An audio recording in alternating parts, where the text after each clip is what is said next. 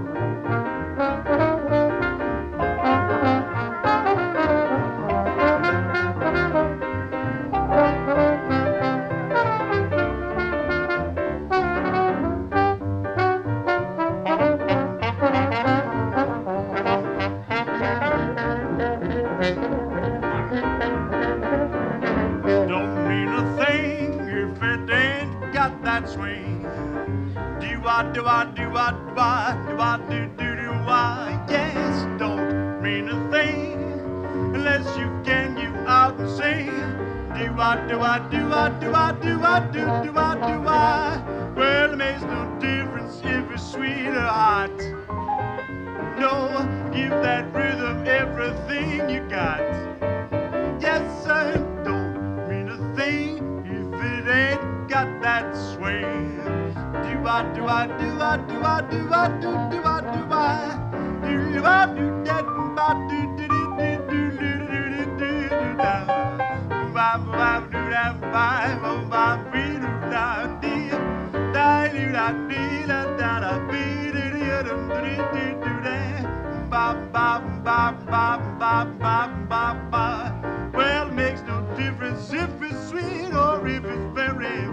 hot. Give the rhythm everything, everything that you got. Oh, it don't mean a thing if it ain't got the swing. No, do I, do I, do I, do I, do I, do do I, do I, yeah.